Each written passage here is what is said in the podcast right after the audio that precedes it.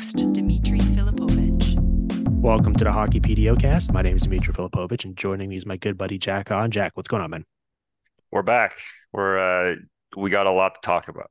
We do, and much better circumstances this time. I feel like last time we were powering through all sorts of uh unforeseen things. You had the you had the sore throat, you were battling a cold. I remember I was using choppy Wi-Fi in a Seattle hotel room. And now we're back to a regularly scheduled programming here with uh ideal recording conditions and hopefully it'll make for a, a great show. Um we're gonna do a bunch of different topics. We're gonna do some sort of tactical stuff, certainly take some listener questions from the Discord. I think I wanted to focus on on two players with you specifically, though, that are having uh, very polar opposite seasons from a production perspective this season. One very good, one very bad. I'll let you hear. Um, it's the holiday season. I'm in a giving mood. I'll let you pick as the guest which one you want to start off with.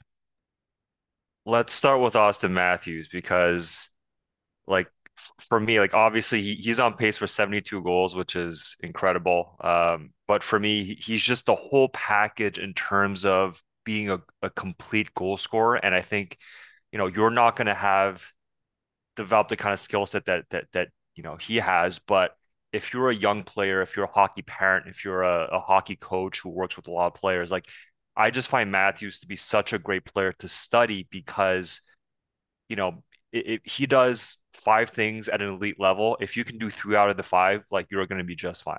So you, you can kind of pick and choose which parts of his game that you can kind of uh, adapt for yourself.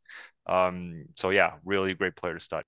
Okay, well let's let's break all of that down then. Um, he's a player who I really want to do a full uh breakdown episode going through his clips and everything with Belfry, but he can't do any Leafs players. So we will not be doing him, unfortunately, this season as part of that, which is why I thought it'd be good for you and I to do this here. So you mentioned the goal scoring, and that's obviously uh, the main talking point 25 goals in 28 games, including 11 in his last seven. And the crazy part about that is usually when you see inflated numbers like that early in the season, you expect it to be linked to like some crazy shooting percentage, right? Where you're like, all right, well, this certainly won't continue. And then you look and it's a bit high, but it's under 20%, right? Pretty pretty reasonable for for a shooter with his talent ability and, and just crazy just speaks to the volume and the quality of shots he generates and i think what stands out to me in watching him play this year and the numbers back it up from Sportlogiq is the versatility with which he gets his looks right? Like i think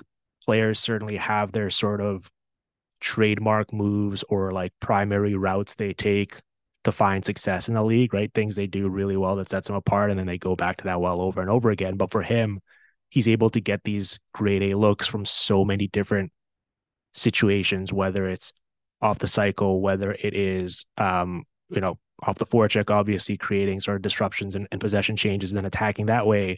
And then this year, I think what's really taken him to another level as a goal scorer and an offensive weapon is is the rush.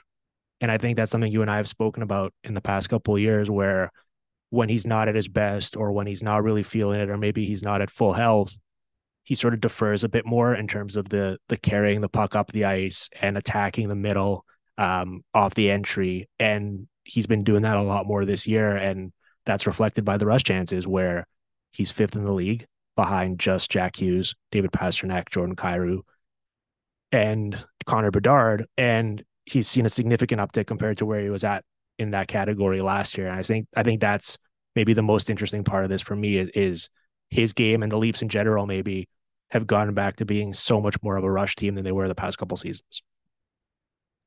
Yeah, and and again, this is something I think we've talked about in the past, especially last year uh, during the playoffs, was that the one thing that shows up in Matthews' game that tells me that maybe he's not feeling his best is again if he's deferring a lot off the rush, if he's dumping the puck in, um, you know, there's a reason he does that, and that's because for him to score, he wants to get the puck, give the puck, and then get it back. Right, that's where he does most of his damage. It's not him carrying it through people necessarily, and it's not him having the puck, letting the goalie get square. But when he's deferring too much and not creating enough individual transitional threat, then you know his effectiveness goes down because he's a little bit easier to defend. He's not he's still not easy to defend, but but he's a little bit easier to defend. Yeah, he had 70 rush chances in 73 games last year, which is obviously just under one per game. He's already at 41 and 28 this season.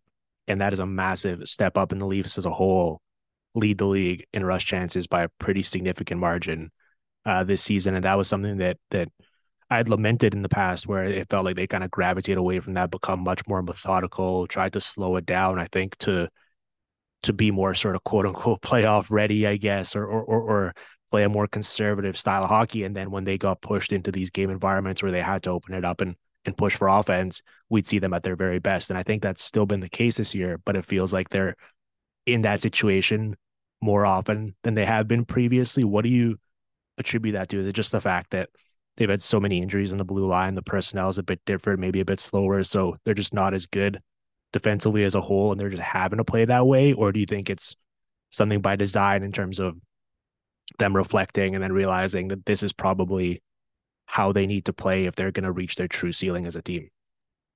Well, I you know, I'm I I'm not in that room anymore, so so I can't really say for sure, but the one the one thing is if you look at their offseason, uh, you know, they brought in Max Domi, they brought in John Klingberg. So first of all, they brought in people who are maybe a little bit more adept at playing off the rush, with which you know Domi that's his calling card, and then also, funny enough, like for me on the back end, they got significantly worse. Mm-hmm. Uh, I think Connor Timmins has been a bit of a revelation. I think I like to see more of him, but because they're not as good at controlling play and keeping play up ice in general, there, there's actually kind of more of a track meet or more of a back and forth in their games. And you know, like these star players like Matthews and Nylander and Marner and, and Tavares to maybe a somewhat lesser extent, they they like to play in a track meet because then they get to use their hockey sense and their skills, right? Like if you're always playing small areas, and these guys are very good in small areas, but if you're always kind of playing a half court game, there there are, you're limited in a bit in what you can do. So maybe the Leafs playing a little bit more loosey goosey is actually a good thing. I've certainly become more bullish on them in the past, I would say month month or so because for the first, you know, 20 games, like their stats were pretty pedestrian. But now recently, uh, you know, with Klingberg and, and Reaves out of the lineup, it seems like they're trending up to be more of a top 10 team, which, you know, they've been for the past number of years. Um, but yeah, but, but but let's see ultimately what this approach you know nets them. But but it's it seems like it's it's starting to pay, pay some dividends.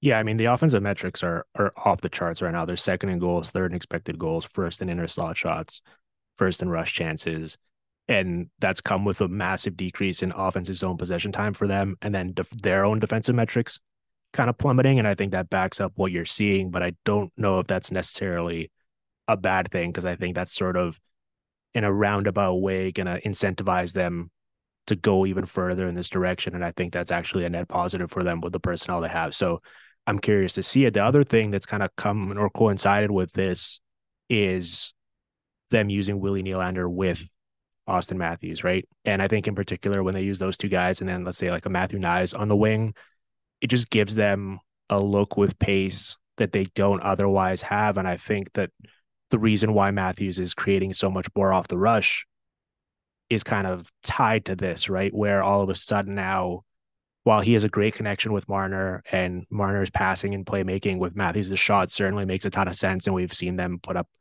awesome numbers together offensively in the past. Nylander is like the the immediate threat, I guess, that he poses off the rush, right? Where it's so imminent and it forces you into this kind of like defensive triage where all of a sudden if you're defending against the Leafs, you have to account for the fact that he can just he's a threat to step in and shoot the puck himself, or or as soon as he receives it, do something with it, as opposed to sort of patiently hanging on to it and waiting to pass it and being more one dimensional. And so all of a sudden now you have to command he commands extra attention and resources sent his way. And I think that creates this extra shooting window, I guess, off the rush for Matthews to step into and utilize himself. And I think you've seen that on some of these rush goals, right? Where it can be Nylander carrying the puck, but then all of a sudden he enters the zone. He's got guys on him. He gets it over to Matthews, and Matthews just gets this rush chance that he didn't really have that much of previously. And so I think that's part of why he's getting some of those numbers that I cited uh, a couple minutes ago. Yeah, and even like when I remember when, when I was working for the Leafs, like there was a lot of internal debate of of like, you know, Babcock refusing to use Marner and Matthews together and, you know, which winger is best for for Matthews. And obviously with the fan base as well, there was a lot of noise about, you know, which one is Matthews better with. And for me, like it's the biggest kind of non-issue because he's amazing with both players. He's just it's a little bit different, right? Like Willie, I think what Willie does really well in transition is again with his ability to be dynamic with the puck between the blue lines. He creates a lot of time for Matthews to get lost, and you know Matthews doesn't need doesn't he doesn't need to do as much in terms of carrying the puck because he can just give it to Willie. Uh, Willie does his thing, and then you know gives it back to Matthews, and it's a catch and shoot, and it's probably a goal. Whereas Marner, um, you know, is legitimately a better defensive player, both in terms of his instincts and in terms of you know the, the defensive effort. Uh, legitimately, he's a better in zone passer in the ozone. But for me, Matthews and Marner work best together when Matthews is really feeling it in terms of carrying the puck. If you know Matthews is having to chip pucks in, dump pucks in, Marner is not necessarily the best to go and get that puck. And maybe you know when Zach Hyman was here, um, you know. Th- he would have been the one to go get that puck. Or now maybe we're asking Morgan Rielly to do a little bit more in terms of jump jumping into the rush. Um, so you know it it it depends on you know who's in form, who's maybe more healthy or or you know more confident. But I mean, you know, either winger is fantastic for, yeah. for Matthews. Yeah, I think it's an interesting conversation just because they are stylistically different and it kind of puts them in different spots, maybe. Um, but I, I just like the way they look with with it being Nylander there, at least for a time being, because I think it speeds them up and, and forces them to play this way. And, and I think that's a much more exciting proposition for me. Any other notes here that you have on on Matthews or the Leafs before we uh, move on and talk about uh Timo Meier? Okay, so so I I wrote something quick for my paid subscribers last night comparing Matthews to John Tavares, which I think leads us in nicely to Timo Meier as well. Because if you look at just purely the stats that you'll find, let's say on natural stat trick, right? Um, in terms of just the pure like scoring chances as defined by shot location, Matthews and Tavares are actually very similar. They get a lot of chances in close. Uh, they get a fair, uh, more than fair number of shots, uh, whether it's five on five on the power play but yet you know we expect Matthews to score more often, and he does. Right? It's um, Tavares. Maybe he gets like a five percent more scoring chances individually, but you know he's getting outscored like three to one almost by by Matthews. And th- there are some things that these models don't capture, and that's normal because they're not supposed to capture everything. But uh, the one of the main things uh, that it's missing is in terms of shot distance, once you get too close to the net, and this is something that Darryl's brought up uh, on the PDO cast in the past, but if you get in too close, it's not good because the, the goalie's right in your face. You can't elevate the puck. Uh, like the pad is right next to the puck. So we see players, let's say like Tavares or Brendan Gallagher or Brady Tkachuk, like they get dinged in terms of their finishing, uh, even though they have you know extraordinary uh, individual scoring chance creation in their primes, and and that's exactly what Matthews avoids because he doesn't crowd himself. So he's not going to hang out next to net, you know, jamming pucks into the goalie's pads. Uh, instead, if you if you look at his his heat maps in terms of where he scores from, he's like at least 10 to 15 feet away. And he's not parked there either, right? He's moving in and out of space so that once he gets into this kind of sweet spot in terms of you know being close enough but not too close, uh, his stick is not getting disrupted. Like in basketball, we have this idea of a contested shot where you know you might be going up for a three, but then you got the defender's hand in your face literally, and your percentage goes down because the shot is being contested. Whereas you know the really great ball moving teams, they get the ball to the perimeter quickly the shot is uncontested, and then the shooter has a much better chance of, of draining that. I have a question for you on that. Do you think we're ever going to get to a point in our lifetimes, at least, hopefully, um, where players are just more consistently scoring regularly from further out? Like, do you think the shooting talent and the, just the logistics of how hockey's played is going to get to a point where players are coming into the league and they're just cons- like they're regularly able to score from not even let's say 15 15 feet out or whatever, but even closer, not necessarily at the blue line, but like just stretching out the offensive zone a little bit because obviously we know that there's a sweet spot there where you don't want to be too close, certainly, but you also the further you get out, the less likely it is to go in. And there's been so few players who can consistently just beat goalies from far out, right? Like you can probably count on one hand the players who were elite shooters from distance, and it's the guys that you would think of where it's like a Stamkos or a Kovalchuk, and, and that's pretty much it, right? Like uh, you thought Laine might be that heading into coming into the league for the first couple of seasons, then it proved more difficult. Um, do you think that's a realistic possibility, or do you think just the the limitations of like goalies and equipment and and defensive zone structure is always going to be a prohibiting factor from allowing offensive players to be efficient far out? So the only two scenarios where I see long distance scoring becoming more of a factor is first of all, if we make the goalie's pads smaller, uh, then obviously there's going to be more open net, and um, if you shoot the puck hard enough, then the goalie is not going to react in time, and his equipment is not going to be there to make the save for him. And the other thing is if we incentivize long distance scoring by adding kind of like a three point line like the NBA does, which I think is kind of a ridiculous idea. Yeah. Like I'm not a fan of that. But if you change the incentive structure, then of course we're going to see, um, you know, more teams prioritizing that. Uh, some reasons that I don't think are going to really move the needle. Like I don't think shooting technique is going to evolve so much that all of a sudden people are going to start shooting like 10% harder even. Uh, I think stick te- technology has gotten to a place where it's basically mature. Like if you look at golf clubs, tennis rackets, like anything that's kind of like graphite composite based, I don't think there's that much more juice to be squeezed out of that.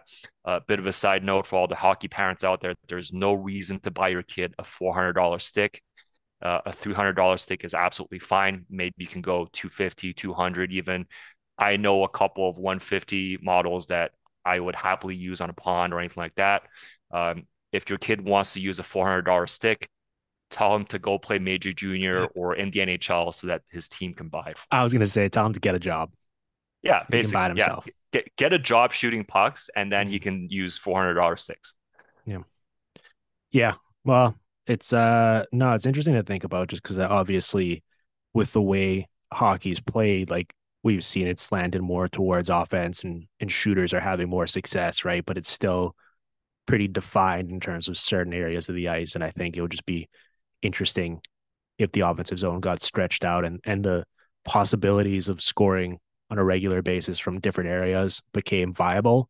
Um, and we might like you you like you watch someone like Connor Bedard coming into the league and not that he's scoring from that far out, but just with the way he's and unpredictability, I guess that he's able to get a shot off it at least opens a door for for different looking scenarios maybe than, than we've been accustomed to. So it's interesting to think about. Okay, let's do Timo Meier.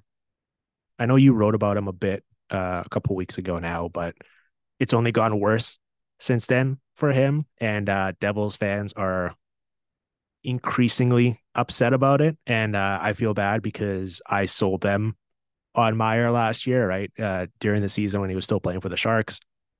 I talked a lot on a regular basis about how I love the fit of him on this Devils team. It came to fruition. And since then, things have not gone well. And it feels like they're at their nadir right now. And so I think it's a good opportunity for us to talk a little bit about him, what we're seeing, what what's going wrong, I guess, and what potential fixes are for turning this around. Because whether you like it or not, he's in year one of an eight year mega deal. And so the only possible scenario here is, is to figure it out between player and team because there's no other option really. So let's talk about Meier and kind of what you're seeing. Okay, well, the first thing is is that he's been battling some injuries, right? Like last year during the playoffs, he very famously got knocked out and then came back late in the series, wearing a cage. This year, he's had, I think, some lower body injuries. We're not really sure what it is in the public, but he's been kind of in and out of the lineup. So, if a player is not healthy, especially a skill player, like you don't really know how that's going to affect their game, but it is going to affect their game. So for me, like before we start kind of full blown panicking about Timo Meier is can we get him healthy? That That's the first thing, right? If he's not healthy and it's more serious than we think and it's a lingering thing, then of course it's going to impact everything else. So again, um, like the first caveat is the conversation that we're going to have is rooted in the fact that uh, you know health is not the the main driver. Well, on that note, I've seen it noted. Uh, I think it was CJ Turtoro who had it, where according to NHL Edge's uh, player tracking data, he's dropped about 20 percentiles in skating speed from last year to this year. And so that would certainly support the idea that there's some sort of lower body injury probably that is hampering him, right? And in the nine games, he like he missed two weeks with injury. He's come back, he's played nine games, he has zero points in those nine games, and he's clearly not the player that we've become accustomed to seeing. Like certainly just does not is not representative of all of the player that he was previously in San Jose. And so you're right. I think that's probably like a big point of this conversation. But I think even at full health, like even before this, I guess it just didn't look the way I thought it would or the way I envisioned ideally. And I think that maybe I underestimated the fit in terms of like I just thought that he'd be a perfect player as a complement for someone like Jack Hughes, right? Like from a size perspective, but also from a getting to the inside, living in the slot, and then receiving passes and being the trigger man on that. And what I underestimated maybe was for Meier to be successful, he's such a straight line player, and he has been in his career. And so that requires him to have the puck, carry it himself, and really sort of just go downhill and barrel towards the net. If he's playing with Jack Hughes or even a Jesper Bratt, you just want those guys to be the puck transporters. You want them to be the primary carriers. And so that means Meier doesn't have it. And now either he's slowing him down because he's the one carrying it, or he doesn't have it and he's not used to those situations. And so I think it's going to force a serious adjustment on his part to make this make sense over the next over the duration of this contract, basically. Yeah, and uh, b- between you and I, the perfect player for Jack Hughes is Tyler Toffoli. Okay, right. So the Devils at least got that right. But so it, if we go back to Timo Meier and we we uh, draw a parallel to that Tavares example, right? So Meier, uh, straight line player, loves to be around the net. Uh, you know, historically creates a ton of scoring chances in close, uh, but also off the rush. And he's a kind of guy who, uh, a lot of those chances are contested because he's literally going through people right? Bigger guy, um, historically a good skater, uh, loves to play off the rush. If you drew a picture of a player uh, in the NHL who is not expected to age very well, it would look very much like Timo Meier. Because what happens is, is if you make your living, you know, taking contested shots and trying to go through people and playing people one on one, you know, straight line off the rush, and you lose never mind 20%. If you lose if you lose 5% of your speed, your success rates in those scenarios, they're going to start going down pretty dramatically. Right? So if you're 25 and you are at your physical prime, that's one thing. If you're 27, 29, 31 and you start getting these, you know, kind of bothersome lower body injuries, you start losing your pace, now, you know, we're in a bit of trouble. And the thing is is that even going back to San Jose days, the big knock on Timo Meier is that he was inconsistent. Right? Either he would be taking over games and doing things single-handedly, or you wouldn't see him, or you know he may make some mistakes and come out on the negative side of the ledger. Well, the the thing with that is uh, is that because his physical toolkit was so impressive, maybe Meier never learned the kind of problem-solving strategies to you know break down defenses when he necessarily doesn't necessarily have that physical or that speed advantage, right? And that's why if you go back to Matthews, he's such a, a unicorn because here's a, a big guy with a great shot with a good skating stride, but also who has an elite mind and who can break you down in so many different ways. Right.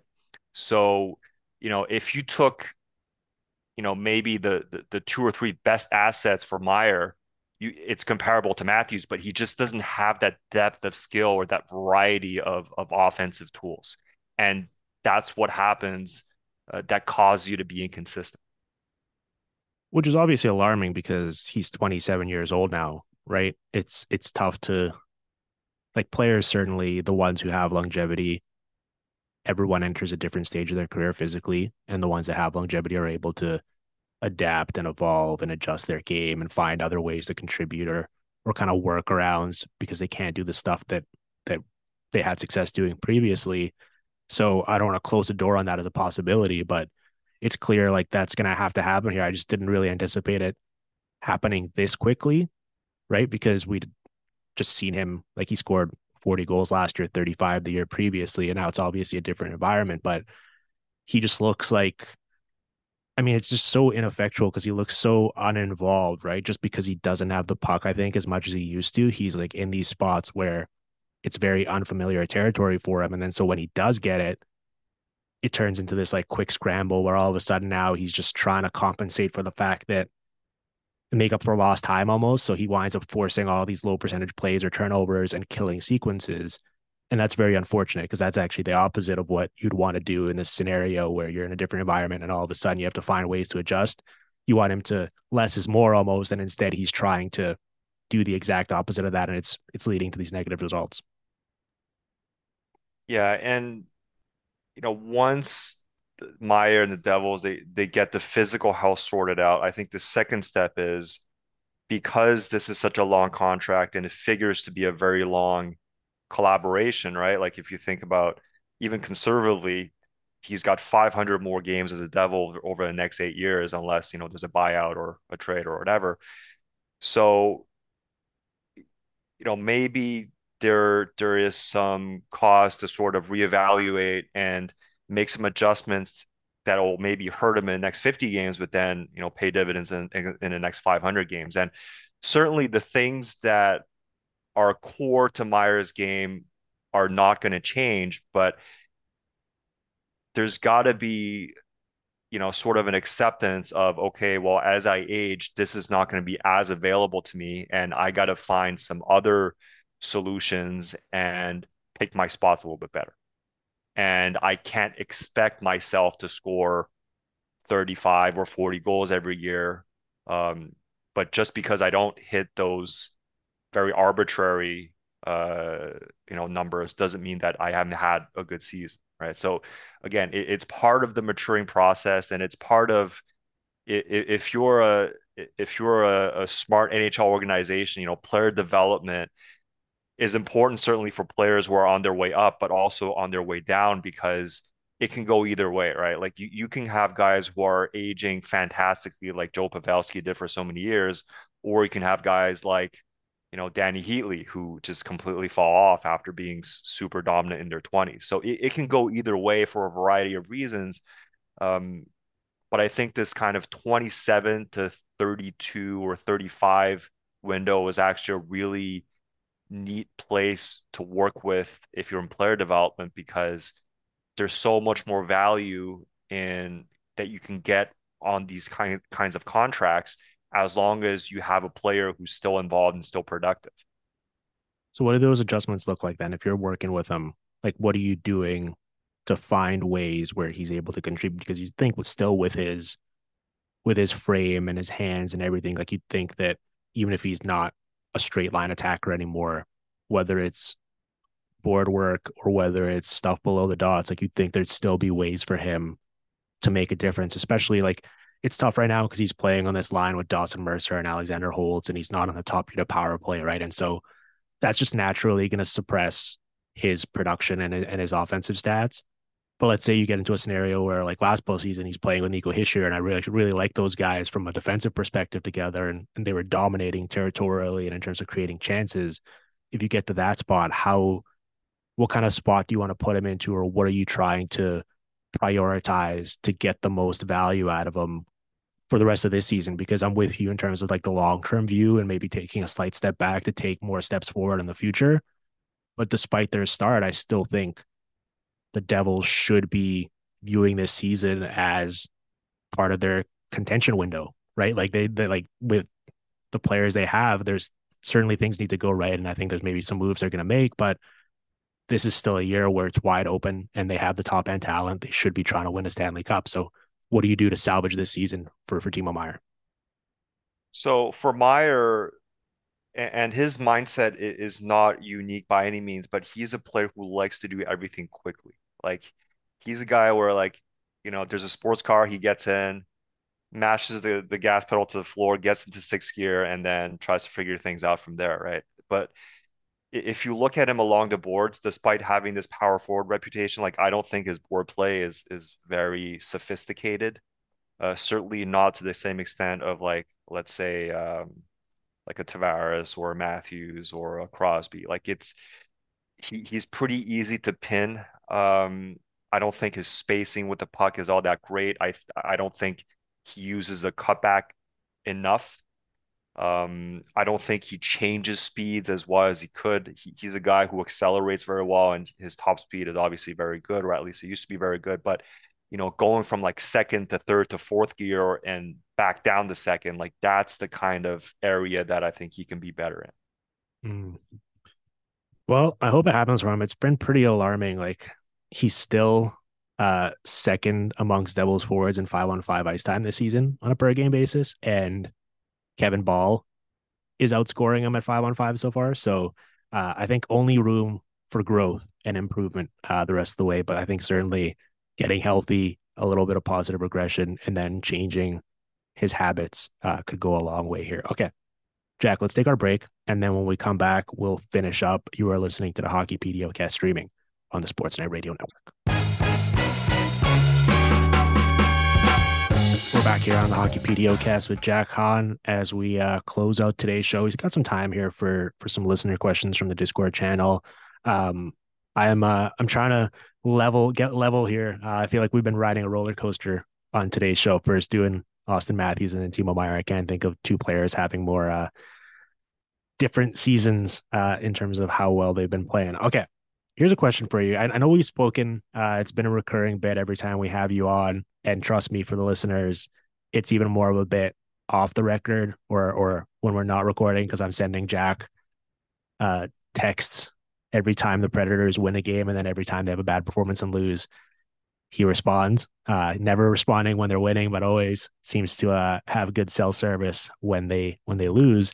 Um, but I got a question here about uh, Andrew Brunette and his teams. So first the Panthers, then the Devils, and now the Predators. Obviously, this season, and it's about what he does as a coach to help his teams create more rush offense, and if it's just having the personnel or if it's something structural in the details that he does.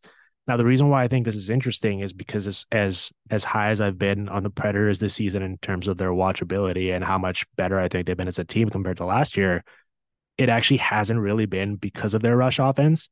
Like I know that's what we uh what we thought of Brunette in terms of his coaching when he was with the Panthers and then the Devils were obviously so good off the rush last year but it's been much more of that half court offense for the Predators this season. So I don't know if you have any thoughts on on Brunette and the Predators and sort of what he does, because regardless of how he's doing it, he's clearly developing quite a reputation for himself now as having a positive impact in terms of at least getting more out of his players offensively. And and I think that's notable because there's very few coaches that I can think of um, that we can actually say that about in today's game. So, so here's the thing uh, for for all the NHL coaches listening out there. So, in, in my experience, and, and from from what I see in the past years, the biggest single thing that you can do to improve your team's offensive playmaking is to just stop punishing players when they try to make a play and it doesn't work out. You know, it, it's different if you have like minor hockey players or junior players who don't really have that skill set, but essentially every single NHL player arrives in the league with a certain skill set of making plays off the rush, and it gradually gets coached out of them because as soon as they screw up, there's some sort of a negative feedback in terms of a benching or a yelling or demotion, whatever, right? Uh, so when you stop doing that, your team generally tends to create more offense. Obviously, you give some of that back defensively, but for certain teams with certain personnel, it could be worth a trade off. And that's why you see, I think, Brunette's teams, whether it's Florida, whether it's you know New, New Jersey last year where he was an assistant, um, have a lot of success offense offensively because you know when their wingers get a puck in the defensive zone, they're not afraid to lug it out of the zone because the the trickiest situation for wingers when you get a puck and you're not sure whether you should flip it out or chip it out, or maybe take a chance and carry it, even if you're being pressured. Um, but what happens is, is once you get going and you take four, five, six strides and you got some speed and maybe you even gain the middle of the ice, all of a sudden the play opens up for you. But that can never happen if you're so panicked that the first reflex is just you want to whack this puck off the boards and go forecheck. Right. Well, there's an interesting trend developing here where, okay, I'm going to give you some Predators offensive stats this season. Seventh in inner slot shots, 10th in offensive zone possession time, 15th in expected goals. They were 28 last year. They're only 22nd on thrush, uh, as I noted, but they're fifth off the cycle, first forecheck, second rebounds. Now, I think adding someone like Ryan O'Reilly, as uh, as Darryl and I talked about during the Filip Forsberg show earlier this week, is making a massive difference here. But they are playing differently in the offensive zone in terms of allowing their defensemen in particular to to work down the wall and get more involved in some of these passing plays. And they're really utilizing everyone as opposed to playing such a stationary style of, of attack.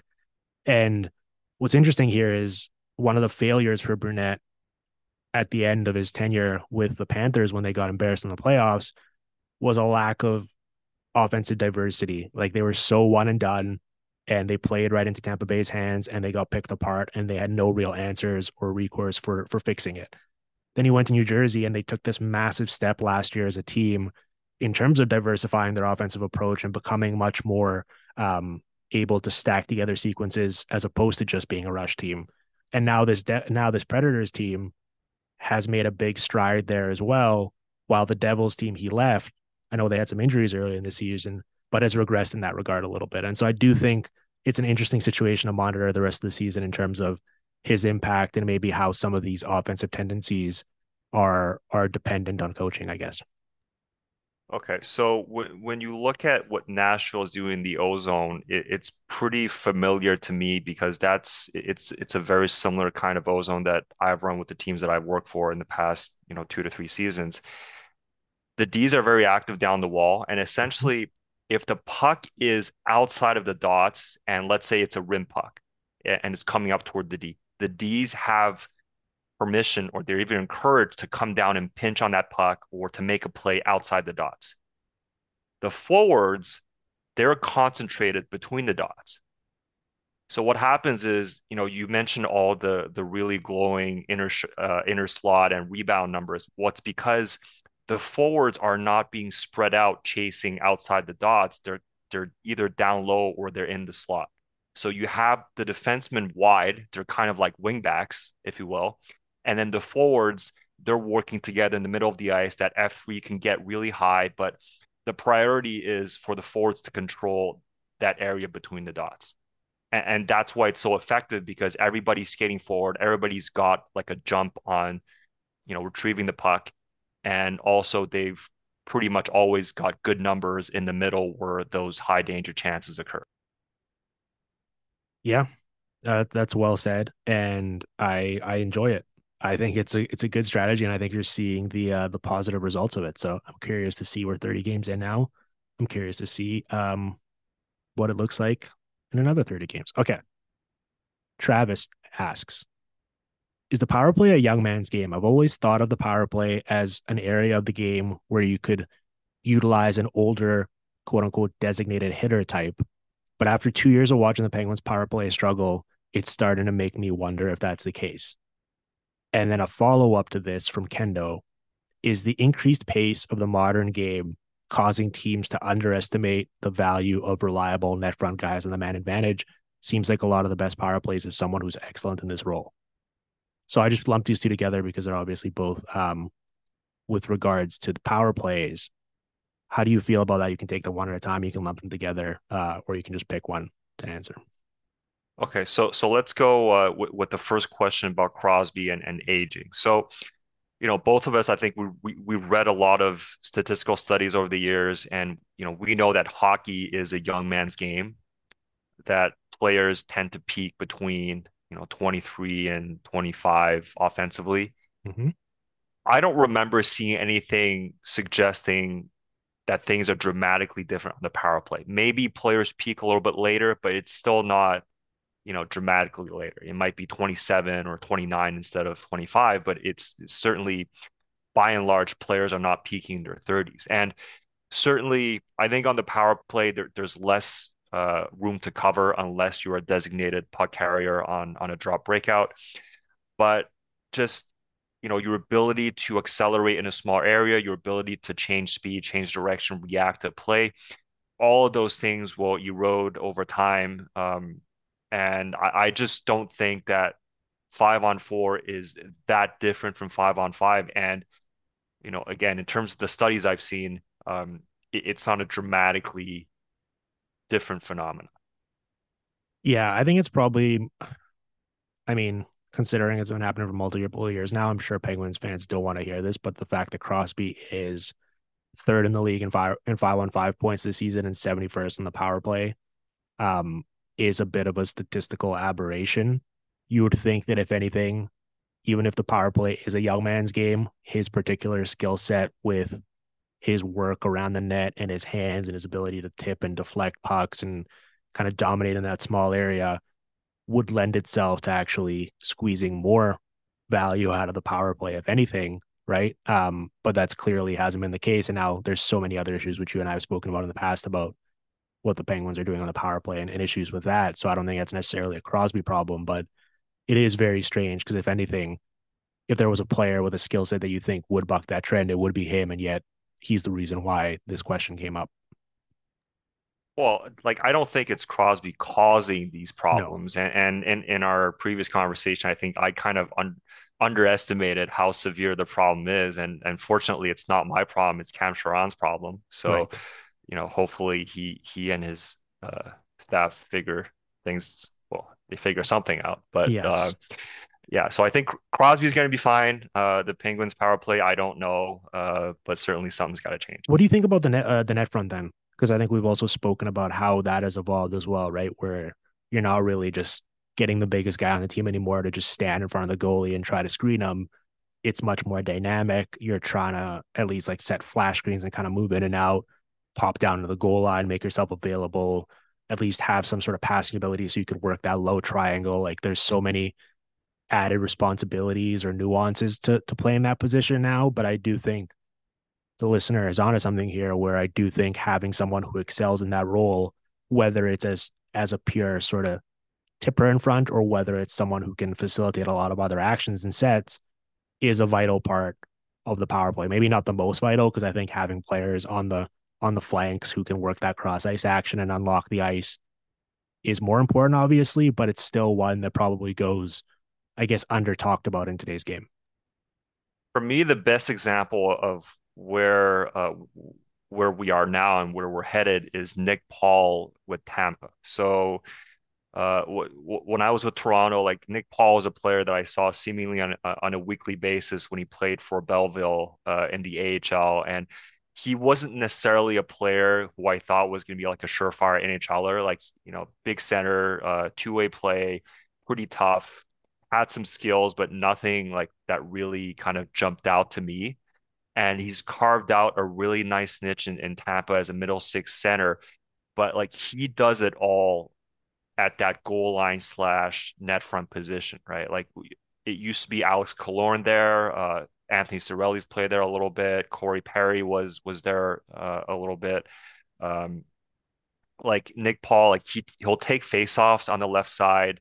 He'll screen the goalie. He'll pick up rebounds. He can pop out and you know be a passing option.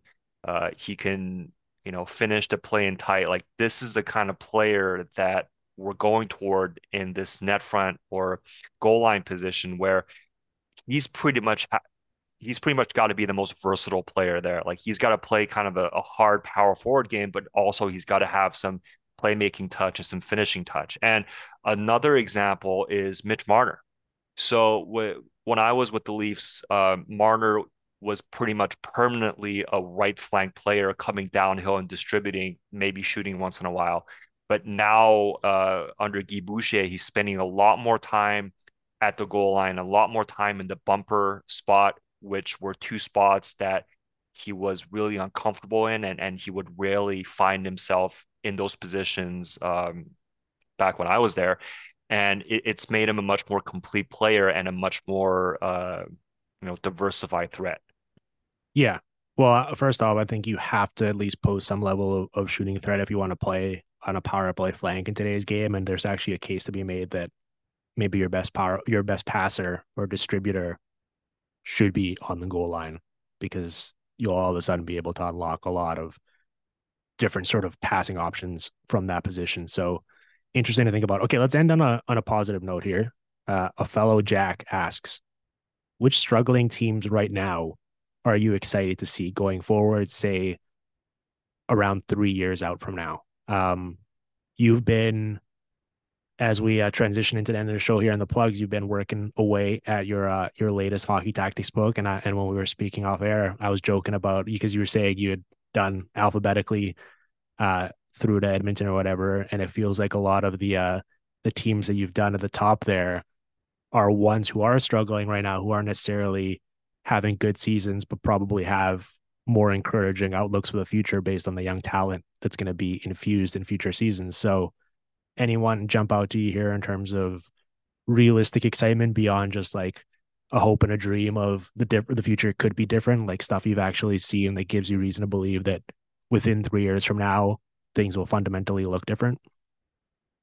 Well, I mean, first of all, uh, it's not impossible that the the Edmonton Oilers recover to win the cup this year. It is not. It, I'm not saying it's probable. I'm not even saying it, it's likely, but it, but it's it's not impossible. Remember that last year Florida was a coin flip to make the playoffs until they did, and they went all the way to the final. And, and I think Edmonton is, is a better team than Florida last year. So certainly possible. Uh, three years from now, um, you know, I've thought for years that the Ottawa Senators were going to turn the corner and become a really good team because they've they've got all the pieces to be a dominant team, right? For um, for all the the uh, the the shade that Ottawa thought I, I threw Jake Sanderson's way. I think he's a really good player. Like he could be a legit number one defenseman. Uh, certainly defensively, offensively, I think he, he can add some things to his game. Um, but they they've got all the pieces, and you know now they they're under a new coaching regime, and three years from now, again, I wouldn't be surprised if they were challenging for a cup. The obvious answer is the Ducks, and I'm shocked that you didn't you didn't pick them. Uh, just based on what we've seen this season from Mintyukov and Carlsson, adding other, I mean, McTavish as well. Um, in three years, you know, I guess Terry will be getting close to 30 because he's older than than you think, but Zegras will still be in his prime. Uh, you know, Zellweger's on the way, bunch of defensemen they've drafted. They will still have another top pick this year by the looks of it, like a bunch of cap flexibility. I think the sky's the limit. It's always playing the, the game of three years out from now can get you into trouble, right? Because everything looks good, but actually taking that step and putting it together and then making the necessary adjustments is a whole other conversation. But I just think in terms of runaway, the Ducks have about a, as clear of a runway right now as you could hope for. Would you like to see him try to land William Nylander uh, next summer? Yeah, well, I mean, I'd like to see everyone. I'd like to see the Leafs keep Nylander as well. I mean, every he'd look great on every team. So, um, but yeah, I mean, just in terms of adding high end talent that's still in its prime, I certainly think they should be very involved in that and and be pursuing creative methods for uh for accumulating it. So yeah, give me the ducks there. Okay. Jack, I'll let you plug some stuff on the way out here. Let the listeners know what to check out as this is your uh, your final appearance here on the PDO cast in the year 2023. So uh, I am still working on Hockey Tactics 2024, which is an ebook in which I diagram the systems of all 32 NHL teams. Uh, also, once the PWHL season starts, I'll I'll try to you know put together a little bonus uh, on that. Really exciting. Uh, the other really exciting thing I'm work I'm working on right now is uh, next year will be the first year where the players that I've worked with since uh, leaving the Leafs are eligible for, for the NHL draft. Uh, I've been working with some really good young players uh, in terms of their skill development, in terms of their long term uh, development. So uh, really excited for the coming year, and I, I just want to use this opportunity to, you know, thank all these players and, and the parents and the agents and the coaches for for their trust, and you know, I'm just really excited about that right now. Awesome, buddy. Well, uh, happy holidays to you and yours. Uh, thank you for coming on the show. We will have you on again soon in the new year. Thank you to the listeners for listening to us. Uh, go join the Discord server, which we use questions from today. The invite link is in the show notes. Go check out the YouTube channel. We referenced uh, the shows I do with Darryl Belfry and the Forsberg one in particular in the Brunette uh, Predators section. That's up there. Uh, just search Hockey PDOcast on YouTube and you'll see all those archived. And we'll be back soon with more of the Hockey PDOcast, as always, streaming on the Sportsnet Radio Network.